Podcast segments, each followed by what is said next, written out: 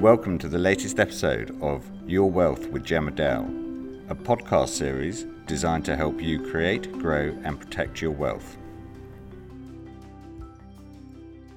Hi and welcome to Your Wealth. I'm Gemma Dale, NABTrade's Director of S M S F and Investor Behaviour.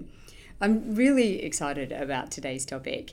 If you've been fortunate or wise enough to attend the A S X's recent investor days across the country, you'll have seen a panel session I was hosting where professional fund managers talked about where they're finding value in today's market. Probably the most memorable part of that presentation was a balloon analogy delivered by today's guest, Julian McCormack of Platinum Funds Management. Julian is an investment specialist with Platinum, which is one of Australia's most popular international share funds. Julian, thanks so much for joining me. Thanks very much for having me. So, Julian, let's start with the balloon analogy. It's a little bit harder to do uh, from an audio perspective. You don't quite have the visual, but give it a go. Yeah, I'll mime it. So if one imagines um, a balloon popping, so so imagine that I, I am holding a balloon uh, very fully inflated and, and, and poke that with a pencil, uh, it might seem to you that the pencil's popped the balloon. But that's a pretty incomplete understanding of the situation because, you know, if I get another pencil, uh, exactly the same sharpness, and another balloon, which is of exactly the same make, but I only inflate it one third as much, and poke that balloon, it, it won't pop. So so the state of a system is very, very important. That's what the balloon is representing. And the pencil here, and uh, you know, the analog pencil here that we've got, what that's seeking to convey is the obsession that people have with catalysts. So, so, so as if there's some sort of crystal ball that they'll know the particular thing that comes along that pops, that pops a balloon, when the most knowable thing is the state of the system, right? So, so if we know a balloon is very highly inflated, then we know we might have problems regardless of what the catalyst might be for, for that balloon, you know, uh, popping or deflating gradually or wh- whatever the whatever the path forward for that uh, particular balloon is. We know if it's very fully inflated, we kind of know what the outcome is. We just don't know what's going to make it get there. I think the point you make is excellent, and the fact that you were so uh, explicit, even by way of analogy at the beginning of your presentation, I think shocked people, right? To be saying to thousands of people at this roadshow, we believe there is a bubble. It was a balloon, but you know, a bubble th- that is in existence and it will pop, and please stop worrying about the bloody pencil, it will pop. You know, and for many people in the room, we know that people are concerned about valuation for many things. A lot of investors say to me all the time, I'm really I'm really struggling to find value in this market. Yeah. And you're saying, yeah, you should be worried about value in this market, but only in particular areas. So can you talk to me about that, where you're seeing the overinflatedness and where you're less concerned? Yeah, look, I don't, I don't think it'll be hugely surprising, but... Um, uh, I think people have talked themselves into the reality or the deservedness of valuations out there. So, so you know, software as a service is just extraordinarily overvalued. I, I don't know if there's ever been any sector, any segment ever that's been as overvalued in terms of unprofitable businesses. Uh, well, no, I mean, at least you can live in a bloody thing, mm. you know, right, for for a while, and it's existed for more than two minutes mm-hmm. is the other part. Mm-hmm. So... Um, but there's a whole bunch of um, um, um, equity assets out there that are very, very expensive, and they, they roughly lump into two categories. The, the most egregious is anything that one can convince oneself is on a secular growth path. So it doesn't have to be software. You know, Netflix is not really a software business. Uh, we think that's very expensive. It's a wonderful business. Reed Hastings is a great guy. They've you know, reinvented entertainment, et cetera, et cetera. I would have told you the same story about railway stocks in eighteen seventy. Mm. I would have told you the same stocks about radio stocks in nineteen twenty-five. I would have told you the same um, story about I B M and E D S in nineteen sixty-six. I would have told you the same thing about Pets dot com in nineteen ninety-nine. And they're all disastrous, you know, disastrous. So, so what's more interesting, actually, is is many professional investors don't think that this is abnormal because it's been a gr- very gradual and very abnormal context in which this stuff has happened. So, you know, when we talk to sort of institutional investors, they're, they're equally sort of surprised by some of this stuff. And there seems to be a bit of a sense that, well, but it's okay because, you know, the, the world's kind of abnormal. And it is. The new normal. Well, it's the new normal. We love the well, new no, normal. Well, no, I prefer deeply abnormal um, because it is. I mean, so, you know, I mean, let's just think of the sort of insanity of the context we're operating in. Um, I can't tell you day to day what tariff is going to apply to what good globally, and I can't tell you in which country that will apply. So, so if we're seeking to allocate capital, you know, that's going to need a payback period. It's a pretty serious lump of dough because we're going to build, you know, you know, serious manufacturing capacity that needs a payback of five to eight years, which is about right. Um, how the hell do we do that? Mm. We, well, the answer is we don't. We're not. So if you look at all the, everything from, you know, the robotics guys, machine tools guys, ball bearings guys, all, all, all the sort of, you know, early cycle industrial um, investment businesses globally, they're all getting walloped, and, and they deserve to be. And so people are getting herded into things as if they're safe. Mm. And that's why the secular growth stuff is so pervasive, because I, I, I can tell myself that it does not matter what German industrial production is going to do next month as long as Netflix grows its subscribers, and I can be relatively assured that it will. So therefore I can herd into that with the thought that it's safe. But this is a business that loses three to four billion dollars a year. Sorry, invests it. Yes. Right. So we need external financing mm. to make product. Much of our product catalogue is disappearing because competition's heating up. Um, it's felt awesome to provide wonderful content to people using other people's money for years. I mean, as a consumer, I'm thrilled about it. Yeah, yes. Right. Well, of mm. course you should be, because mm. you're getting subsidised. Mm. Like, you are getting subsidised. Your, your viewing habits are getting subsidised by principally well, equity. My husband, if I'm honest with you, well, and my kids. Well, there you go. Yeah. But someone's, someone's getting a freebie. Mm. And you're getting that on the dime of bond and equity investors mm. and the staff who work there as well, um, because they're, they're all richly remunerated in scrip. That's an externally funded business that just doesn't make money. Now, may, maybe that's awesome. And, and look, by the way, we have pretty active debates on this internally um, with some of our guys thinking, you know, this could be an incredible, you know, incredible asset. And it could be.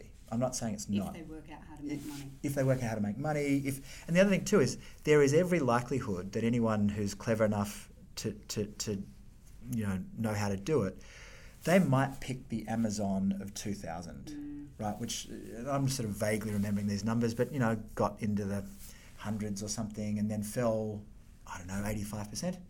Um, by the time we've got to, you know, nearly two thousand now, in terms of dollars per share, you've done pretty well. And and not just, you know, not just this, you know, what I love in markets is people give you the start point and the end point, but they kind of forget the years in between. That, yeah. That's actually, e- even that is a pretty good internal rate of return. So if you get that one, that's fine, mm. that's great. Um, the chances are you won't. Mm.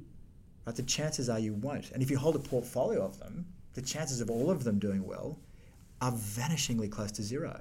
Because yeah. they will be the, you know, the LookSmart, the C A S Computing, the Volante, the Melbourne I T of their era, and none of those businesses exist. So many people and they're all darlings. Have no idea who you're talking about. So all of those things, exactly. Yeah. That's my point. All mm. of those things were darlings of, you know, twenty years ago. Yeah, and, and, and so people who are young enough to have avoided that, I envy.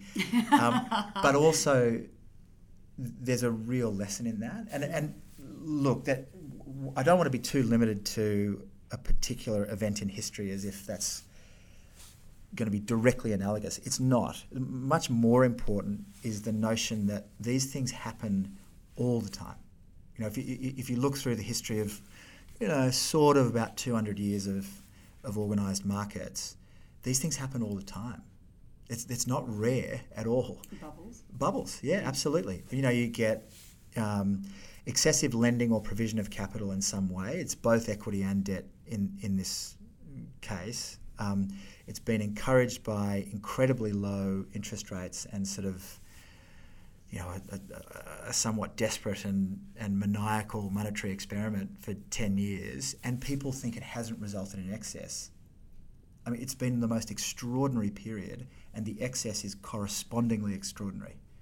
So, you know, some of the st- stuff I'm thinking of as I say this is, is a, there's a book out by a guy called Richard Vague. It's called um, A Brief History of Doom. People should read it. It's really good. Sounds cheery. Yeah, it's really cheery. Mm. Or go and read Ray Dalio. So you'll have to buy that one. Or go and read Ray Dalio's um, Principles for Navigating Big Debt Crises. That's free. Mm. You can download that. It's it's it's it it's gives it to you in P D F online. Yeah, it's amazing. It, it's yeah. it's great. And that that's a bit more policy prescriptive as opposed to the Richard Vague book, which is just, this is what happens when you add, you know, something like twenty percent of debt to G D P to any sector uh, over about five years. And we've done something like that, but very gradually. And, th- and this is the weird thing about this episode, is it's been gradual until now, almost because of the fear that's pervasive, right? So, so back to those names I mentioned before, from the late nineties, when when you mentioned those to people, a bit like Bitcoin now perhaps, mm. um, pe- people would respond with, with joy and greed and, and, and your lust for profit. It, it, it's not like that now. You know, it's getting, there are some some bits of evidence about that, that maybe we, we might be approaching that. Um, I, I don't know if we want to talk about individual stocks, but... Um, oh, we will. We definitely will. I do want you... It, it's going to be really hard to uh, perhaps explain. One of the slides that you had up, though, that I think was just unbelievably telling, and it it certainly resonated with everyone who was there, was the divergence in valuation between growth and value stocks. So probably step one, explain the difference between growth and value stocks, and then secondly, what's happening and, and effectively what will people are willing to pay for those two things and how far apart that is right now. Yeah, well, I think it's, it's a great what, chart, but unfortunately charts are not that flash on a podcast. No, they're not that great on a podcast, and and also with a slightly longer format discussion. It, it is worth saying all of those things Are, are, they're not predictive, and and so you can go from incredibly expensive to incredibly expensive. Oh yeah, um, I'm I'm regularly wrong about these things. Yeah, yeah. So so, but but the the the point to emphasise to people is, for everything that is incredibly expensive out there, there is something that is correspondingly incredibly cheap. So so we're buying things that are as cheap as they've ever been in their history. Some of these things, you know, like a, a, a B M W or a Glencore or a Samsung, I mean, they've been around for decades or indeed, you know, over a century. Um, it's probably and important to note you were talking about buying B M W the company rather than rushing out and buying the car. Yeah, the cars aren't cheap. I wouldn't want to pretend otherwise, but um, but the, the stocks are ridiculously cheap. So so when I say that, um, you know, we, we own things in the portfolio that are on um, three and four P Es. So if we invert that and get a, a you know an earnings yield, mm. it's giving us as equity holders, you know, twenty-five and thirty-three percent to hold it mm. in some form. Won't pay it all out as a dividend. Some of them do, by mm. the way. So I'm thinking of a little stock we own called Warrior Met Coal that is paying us twenty-five percent a year in cash to hold it. Now it's a Met Coal business. Maybe we're peak of cycle. You know, we've got our own views on that, but um, that's incredible. Mm. That's incredible. Um, if you step down and look at a stock like B M W, which is on about seven times this year's earnings, that's actually on f- about five times peak earnings. So if we get back to, you know, a couple of years ago, just eighteen months ago, that's going to be giving us as an equity holder some function of twenty percent. Much of that will go back into the business. Business needs some capital. It's it's it's not a software company. um, but we're getting a dividend of five point five percent that's three times covered at the current valuation. Mm. So current, if, if we're on, we encourage people to think about a multiple as a yield, mm. just just to make everything a percentage, right? So mm. so you know, there's this sort of dumb obsession with P Es as if there's any truth to them. There's not. So if you invert seven, you get what, fourteen. So mm. that's that's what we get. Like we, and the other thing too is we get it. You know, that, that the management will steal some. You know, the unions will take some, mm. the regulators will get their bit or whatever, but we do get the net profit after tax. You know, we, we, we get share. some function of it. Mm. it won't come to us all as a dividend, but if it's getting reinvested by people who we can vaguely trust, mm. we'll get it, and it'll compound over time. So, you know, that's that's not terrible. Now, the reverse of that is incredibly expensive. You know, so so things that are either stable or steadily growing are incredibly expensive. So so my my favorite, and I haven't checked it in the last twenty-four hours because my obsession has waned a little bit, but you know, probably thirty-six at trading hours ago, Beyond Meat had a market. Oh, Beyond Meat. Right. Yes. Had a market. We have a vegan in our team, and he's obsessed with being a vegan, tells everybody about Beyond Meat all the time. I pointed out that Adolf Hitler was a vegan. So they don't they don't have a franchise. Yeah. No one's got a monopoly no on that shit. That's exactly what no, I was trying to say. No. You uh, you don't get to claim the moral high ground as a vegan. Okay, great. I thought you were trying to say Adolf Hitler was okay. No.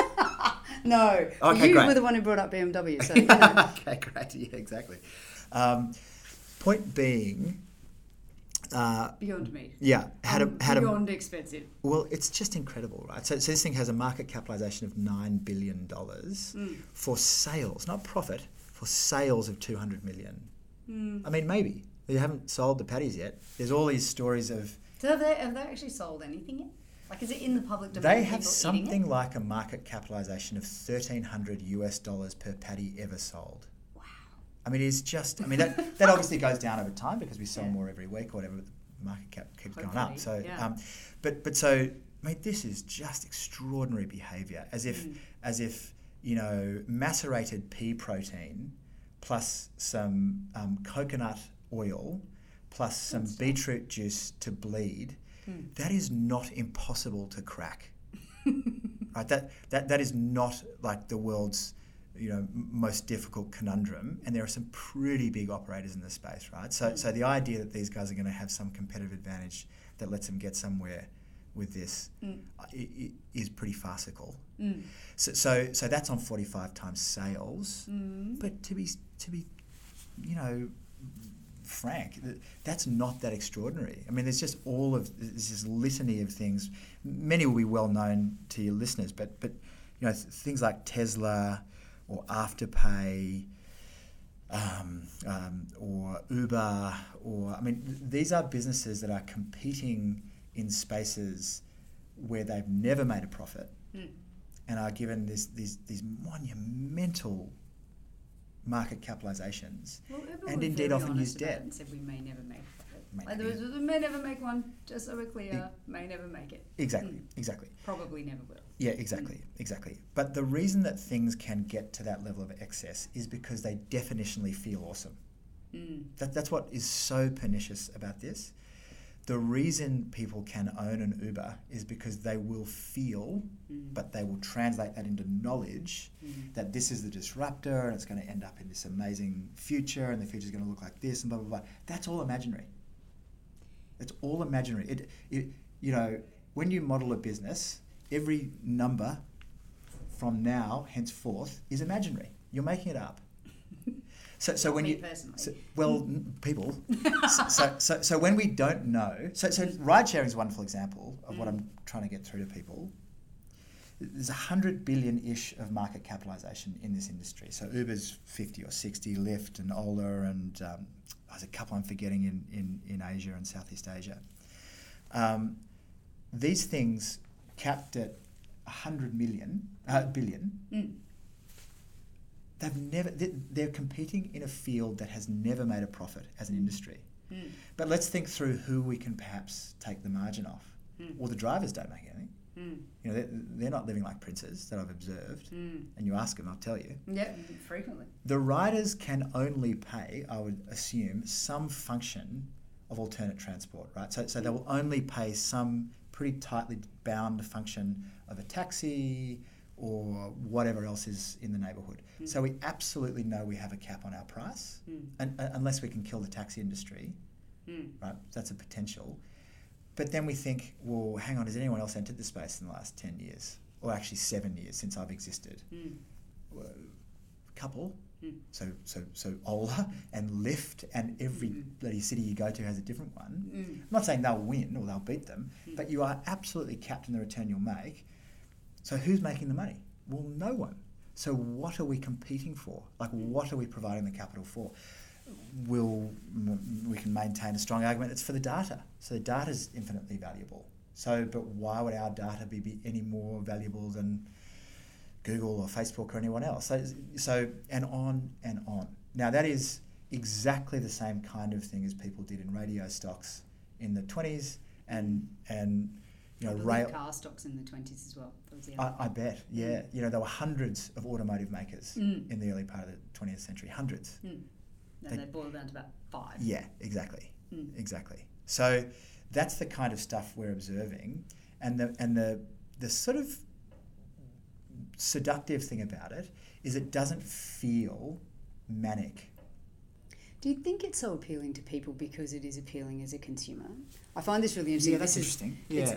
This is a very uh, random example. We had a teenager staying with us from the U K right. who was about to start. Oh, lucky, yeah. Yeah, yeah. We were thrilled. And um, just living in Sydney's got some real downsides. And um, anyway, he's, he's a sweet kid, but he wanted to start investing. Mm. And he told me, oh, you know about investing. I've, I've, I want to invest in this company. It was based in Norway. I was like, I don't know what the sort of regulatory requirements are for a Brit to invest in Norway. I imagine there might be some issues you have to consider there for a start, yep. plus tax consequences and all those sorts of things. But it was, uh, it's an airline.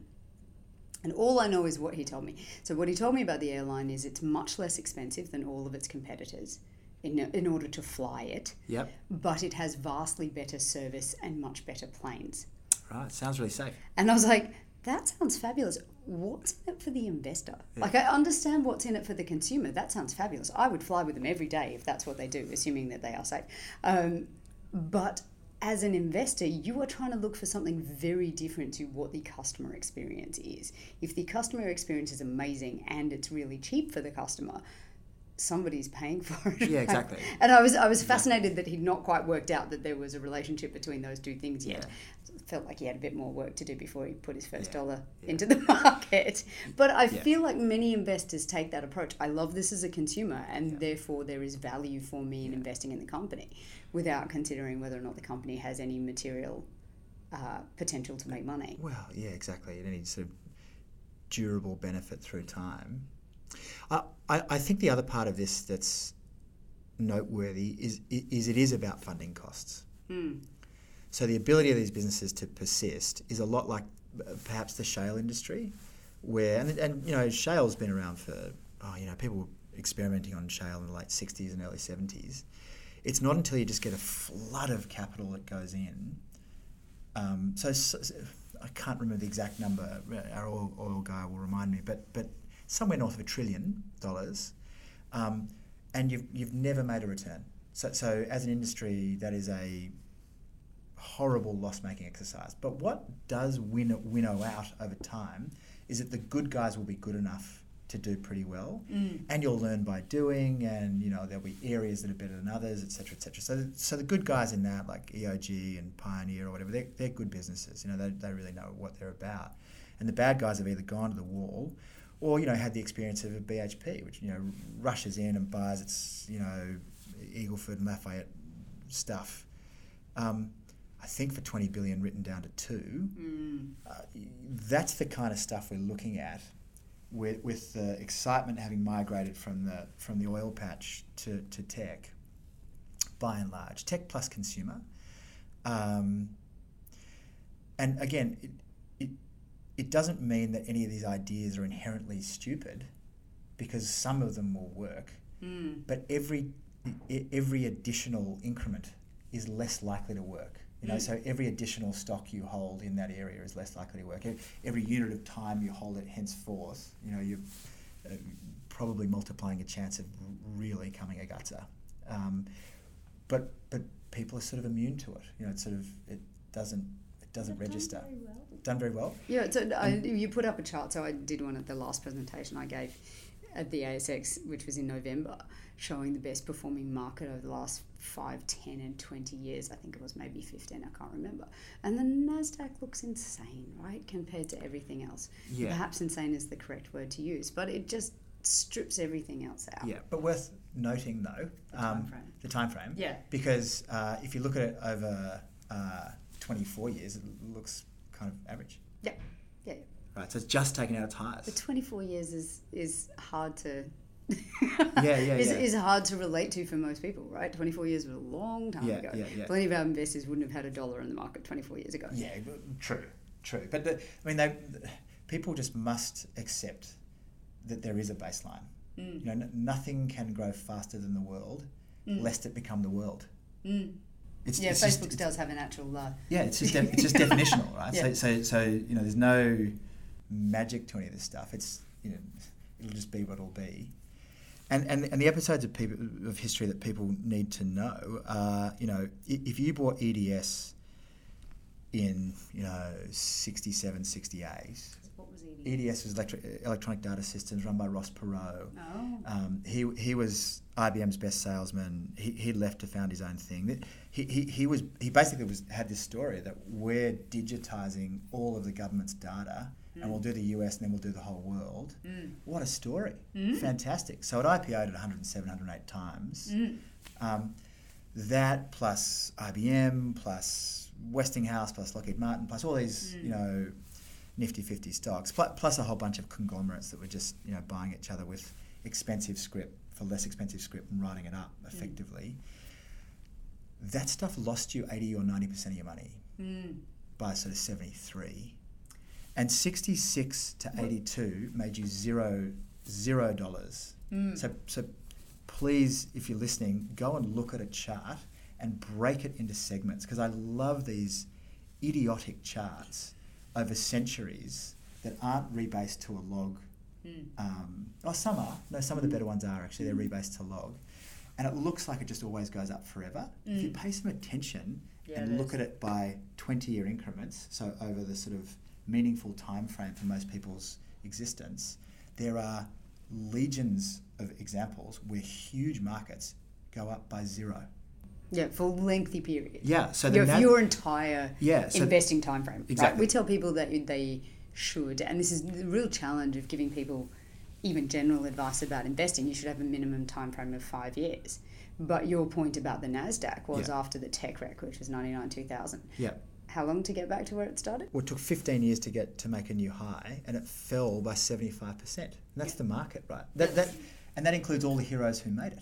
Yeah, so, yeah, so yeah. think about the things that went to the wall. So, so if you didn't hold the index, that's right. and you held some of the that's right. some of the things that died, that's and right. there were plenty. So in Australia, it's one of the but Australia's a great example. You know, we haven't we haven't taken out our highs of ten years ago. Yeah, this is very true. Yeah, mm. so so this, you've had some gorgeous dividends through that period. Sh- sh- sure, that's a- yeah. absolutely true. But, but you know, but you know, if you if you bought you know I don't know B H P or Rio in oh seven, mm. I mean you didn't feel great. Mm. You don't feel great today. Mm. You, you you got your divvy, but nothing else.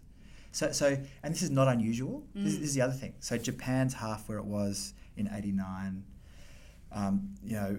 Um, what else can we think of? So all, all your Europeans are basically at where they were ten years ago. Mm.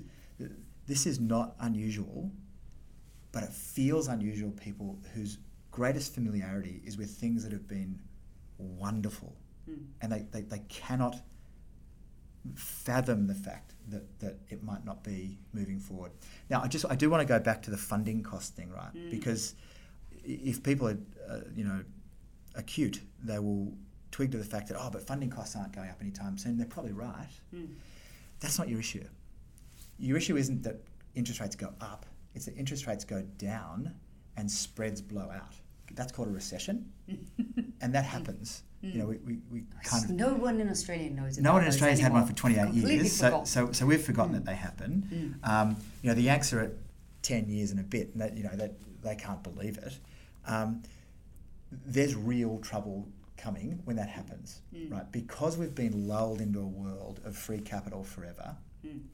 if you get spreads blowing out in corporate debt markets, very large parts of the corporate debt markets will cease to exist. Mm. So it's not that rates go up mm. is your problem, it's that rates fall and availability. So when I say spreads blow out, availability becomes a huge issue. So, so at the moment, it's all about growth and income and oh, what you know, how, how much better can it be? Mm. When the proverbial hits the fan, the inverse happens, and now it's like, can I get my money back? Mm-hmm. And we're at some point going to experience that. And so, so why I can say that with some, you know, degree of, you know, probability being on my side, corporate indebtedness has roughly doubled in ten years in the States, and the quality of it is appalling. So, so we've gone from, in the listed part, so le- leaving alone leverage loans and the stuff that's, you know, just really out there, and there's only probably a trillion of that, so it's not the end of the world. That's only five percent of G D P, so that's not going to kill you. Mm. Um, your, your corporate bond market has gone from roughly five to roughly ten trillion listed in ten in ten years. Um, ten years ago, that was one third um, triple B. So the bottom of investment grade is always the biggest, because you mm. just want to scrape into investment grade, right? Mm. So that's the that's always the biggest chunk. That's now fifty-three, fifty-four percent. So you've gone from five, with a third of it being triple B, mm. so one, one and a half or something, to ten-ish, it's actually a bit over nine, of, of, of, of tri- with, with three and a third of that being triple B. Mm. So we've more than tripled the triple Bs, and half of the triple, well, just on triple, well, two and a half times the triple Bs. Mm. And of that stuff, the reason it's triple B is because they don't have to pay any interest. Are you serious? Yeah, of course. So half. Don't say of course. So half of the triple B stuff mm. should be non-investment grade, mm. just on a simple gearing measure. So yeah. debt to EBITDA. So yeah. debt. You know, to a to a to a an earnings measure, mm. it looks great because, you know, I've got heaps of sorry sorry interest to an earnings measure looks great because the interest rate is low, mm. but the aggregate amount of debt is very high. So debt service is about the same as where it was in oh eight, with rates that are yeah, close to zero, mm. right? So we're all again, it's this herding thing, right? So once you've experienced something for long enough, it becomes normal. We all think that low rates are awesome, so we'll borrow heaps and buy back stock. Now, why am I raising that in the context of secular growth stuff? That's how they fund themselves. Mm. Even if they don't directly, if I'm sort of a pretty sort of risk-seeking sort of character, and I can either go and buy a high-yield bond or Netflix stock, Tesla stock, yeah, I'm buying the guy whose business is pretty stable, who's got who's blown his brains out, by trying to grow his business, by, by making acquisitions and buying back stock and borrowing to do so. And then, you know, if capital availability goes down, they mm. can't borrow, so they have to go down in um, a notch in terms of investment grade. For that, that fallen angel stuff will shut the market. Mm. So the guy, you know, the new business that wants to come with a great idea, mm. who wants to get funding at double B, mm. you're gone. No chance why, why, would I, yeah. why would I touch you? I can go and get, you know, I can go and get a thing that I grew up with thinking it was really awesome. That's now, and, and this, none of this is weird. This is just a, this is, it's not imaginary. It's mm. just a credit cycle. Mm. It's an extraordinary credit cycle. Well, well it will be extraordinary. It's, it's been now, extraordinary for, for, for this long, yeah. Sorry, Doc. I'm going to cheer everybody up now, right? Because uh, that's fairly depressing. it's, um, it is, it's very true that there are some astonishing parts of the market, and people are doing some things that uh, you know the average person would have thought yep. was incomprehensible ten years ago. Yep. Yep. Uh, but it's happening. But the most exciting part of what you've been talking about is that there's some really high quality stuff that yeah, you can really, buy for next to nothing, really and true. That I think is what is getting missed, right? Yep. So people, uh, those who are not buying the secular growth story, they're not buying the high growth stocks, particularly retirees and people who need more security than that. Mm. Uh, they've seen this stuff before and they know what to stay away from. No one's telling the story about what's cheap and where the cool stuff is. So tell that story. That's much more uplifting. Yeah. Look. So so let me, but let me n- not be disingenuous and say that it, that if funding markets shut, mm. then everything falls. Everyone's that, ruined. Well, no, no, no. But the difference is, mm. because people live through a crisis, they equate crisis with a setback.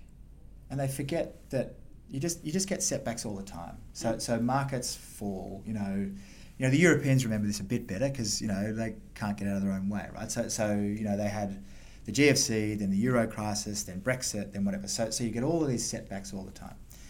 In, in terms of asset prices in the U S and largely for Australia since sort of twenty fourteen, twenty fifteen, because of the resources stuff you know picking up.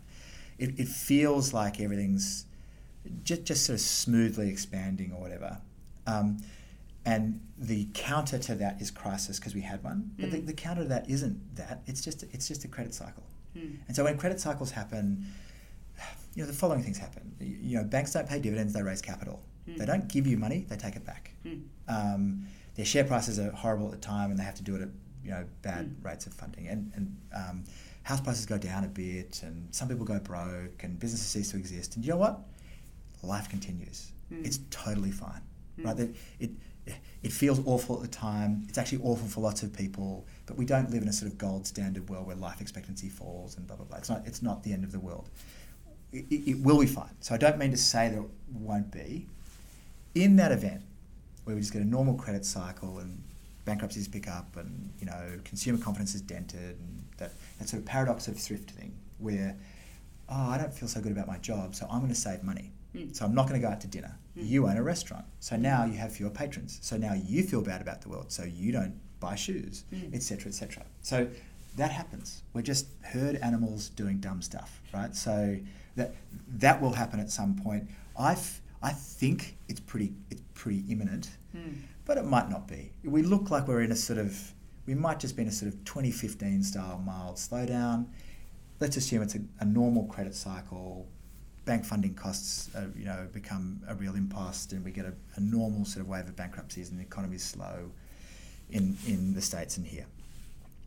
In that event, stuff like those stocks I just mentioned before, so Samsung, Micron, B M W, they're going to fall a bit. They can probably give back, I don't know, ten or twenty percent or something. The thing is, though, going back to that B M W example, let's say the earnings collapse. Mm. I've got cash on the balance sheet, mm-hmm. and I'm priced at a discount to, to equity. So mm-hmm. so that all of the investment that's gone into the business, less depreciation, mm. I'm I'm buying that business for less than that.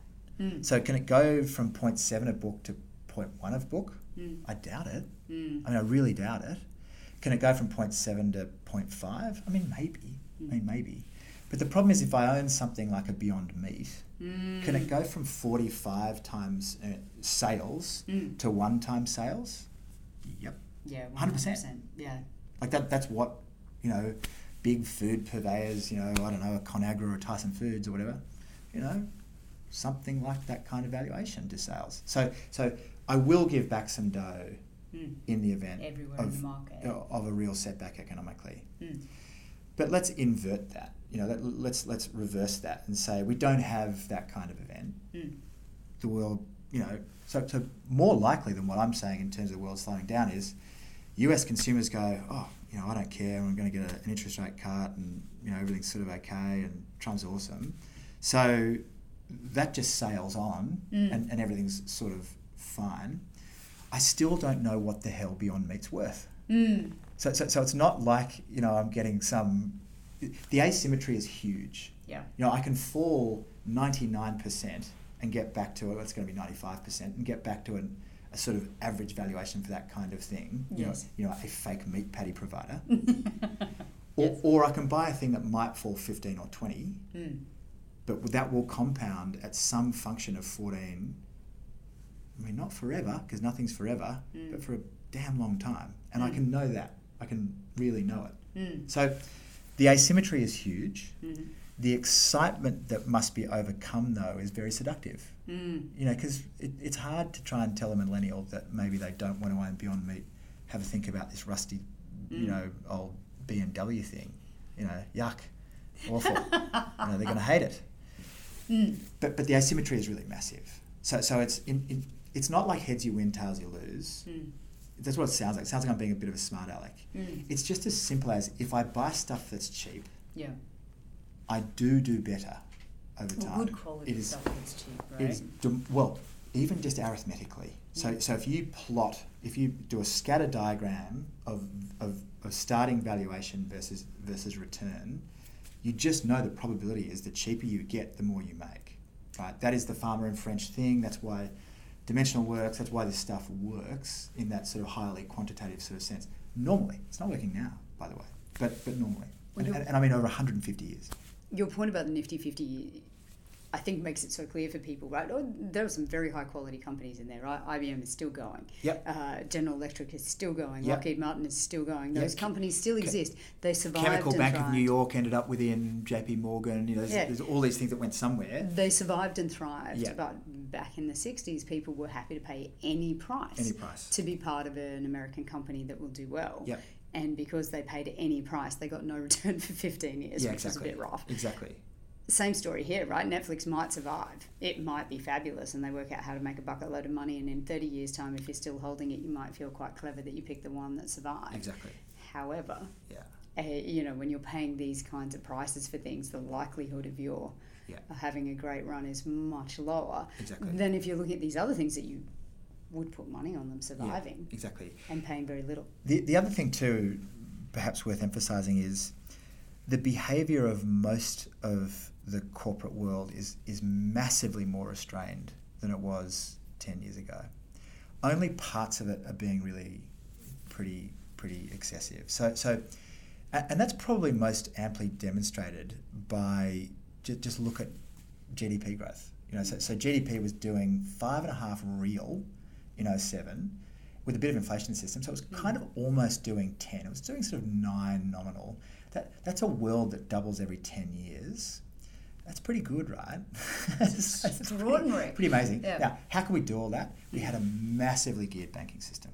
Mm. You know, so, I, you know so, so, so investment banks used to be forty times geared, and commercial banks used to be twenty-five times geared. Mm. Now investment banks are maybe low twenties times geared, and commercial banks are ten to fifteen times geared. Mm. Now, what does that matter? If I think about the amount of equity that's in there for the amount of assets, that's what I mean by geared. So mm. one bit of equity for X bits of assets. Mm. If I've got one to ten or fifteen, mm. I can take a pretty bad year. Mm. I can take maybe two bad years. If I've got one to forty, mm. I can take like a bad three months. Yeah. Right, before I've got to do something. Stop finding like some I, money from somewhere. And, and, and, and they'll tell you, no, my, my, my core equity tier one ratio is twelve percent. I don't care, that's a lie. Mm. Like, I have no idea what you're talking about, and mm. no one does. Mm. It just goes into the whiz-bang, whiz-bangy black boxes and spits out, you know, because mortgages are worth this and deposits are worth that, and mm. you know, I'll weight this by that, and you know, blah blah blah. It's crap. Mm. What we do know is that banking systems are massively less geared, mm. so so that's good. And also, there's lots of corporates out there who, because they're being bombarded with negativity about their own business, they feel very cautious. Mm. And it's in those places that are pretty, you know. pretty beaten up. So if you look at, you know, Japanese industrials or German autos or lots of the shippers, or, you know, some of the oilfield services guys do have a bit of debt. That's that's got to be true, and we own, you know, a couple of them. But most of these guys are pretty pretty clean in terms of their balance sheet. Mm. Where the excesses come is where you've got a really sexy growth story, and for some reason people will provide you funding at very low cost because, yeah, I don't know, SoftBank, Netflix, Tesla. Um, you know, some really extraordinary behaviour in those markets. I mean, even even you know, the god of gods, Amazon, mm. um, they got a lot of they got a lot of external funding, right? So mm. so they lease everything they touch. Mm. They've got a fair bit of um, bonds uh, in there, t- ten or fifteen bill of bonds in there. Um, but the but the really cute thing is they get their funding off their customer. Mm. But what happens if the customer slows down? Mm. So negative working capital works both ways, because the moment that it stops growing, you've got to pay them back, and then you need the external financing. So it is it is still external financing. So it all comes back to funding costs. There is this risk in the system that rates go up. That doesn't look like it's going to happen. So we're all getting herded back into the, the secular growth and the safety. But the risk is both ways. If rates go down in the event of a slowdown, and you get availability becoming the issue, not rate, then you're gonna you're gonna break yourself both ways. So so much better to have something that's cheap. It'll feel a bit dowdy, you know. It'll it'll it'll you know it'll mm. feel like your Aunt Mildred at school dance. It's not going to be great. I'm not saying this is really sexy stuff here, mm. but you're not going to do your dough. Mm. And and my real fear is people are really going to impair themselves. You know, if if they get carried away from here, henceforth, they're really going to hurt themselves. That, that, that's what this looks like. Mm. So there will, from the conversation we had, there are explicit takeouts for people, right? Um, one of them would be be very careful about what you're buying and holding, and that's going to include E T Fs and indices. It's going to include particular markets. You know, so if you yeah. have broad-based yeah. exposure yeah. to a yeah. lot of these things, I mean, yeah. do you want to be more explicit about it? Feel free. I do want to be more explicit about it. Yeah. I mean, so I mean people just need to be, people need to be so careful with businesses, right? So, and the behaviour I see out there is is awful. I mean, it's frankly awful. So as a retail investor, if we look at what the average retail investor holds in Australia, certainly NABTrade investors, they're heavily exposed to the A S X. Yep. They're heavily exposed. Um, they do, they're very overweight, the top ten, right? Very. Yep. Um, yep. But the things that they hold at the margin to get their growth are the kinds of things you're talking about. They are moving offshore increasingly, but when they move offshore, they primarily go to the U S because they have been looking for the kinds of things you're talking about. Yeah, yeah. I mean, it, it, look, it feels awesome, right? Mm. So uh, this is over the last three or four years. It's paid yeah. off quite well. Yeah, yeah, absolutely. So what are your suggestions to people who are in that situation? Uh, look, I, Take I, some risk off the table. I mean, for most people, the incremental investment should be cash. Oh, that's depressing. I've already got enough cash. Yeah, yeah. No, I, I, I, I really genuinely mm. believe that. You know, mm. unless... You know, this is not the kind of the, this is not the part of the game where you know you want to be sending in the reserves. Mm. Like this, the, you know, I, this is not an easy world to navigate, mm. and markets are being very weird. Mm. You know, they're they're really deeply behaving strangely. Now I don't know where that's going to all end up, but let me give you a sense of what I mean. Because on top of all that sort of behavioural stuff, there is a mechanical fact about markets, which mm. is we do not trade with people anymore. Mm. So when we go to buy a stock, let me give you a sense. Mm. When we go to buy a stock in a big liquid market with, with high um, algorithmic trading, so U S, Japan, mm-hmm. when we want to buy real stock, you know, we, we have to fool the algorithms, because if we do it average over the day or, you know, some sort of normal sort of trade instruction, they, they're all programmed to know that. So, so, so we'll get millions of things ahead of us pushing the price up mm. and seeking them to give it back to us because they know, oh, this idiot's trading average over the day. So if you so, want to know a bit more about this, you can read Flash Boys. Yeah, exactly. Uh, which is Michael Lewis's book about it.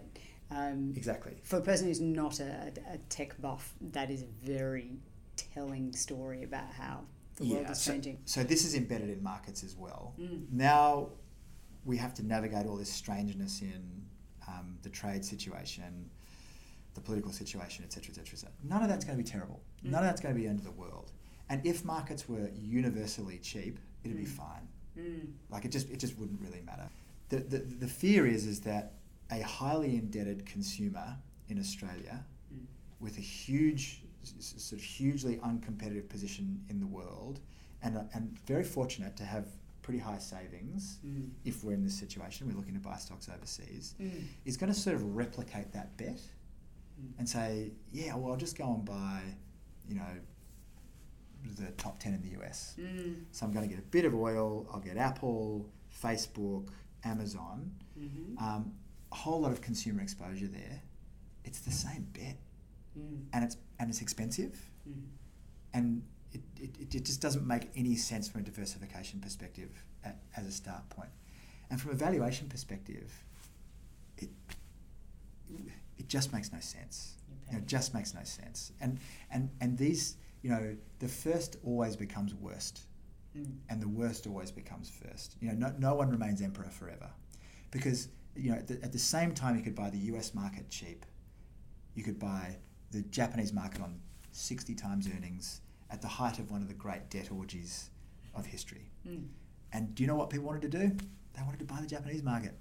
You know, they didn't want to buy, because back then the story of, you know, so the archetype of that is Michael Keaton's movie Working Class Man. Mm. You know, because the Japanese were coming in, they were taking over everything, it was, it was all hopeless.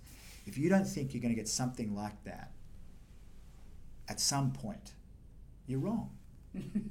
Cycles are cycles. Mm. You know, we, we, you know, we're we're ten years out from Armageddon.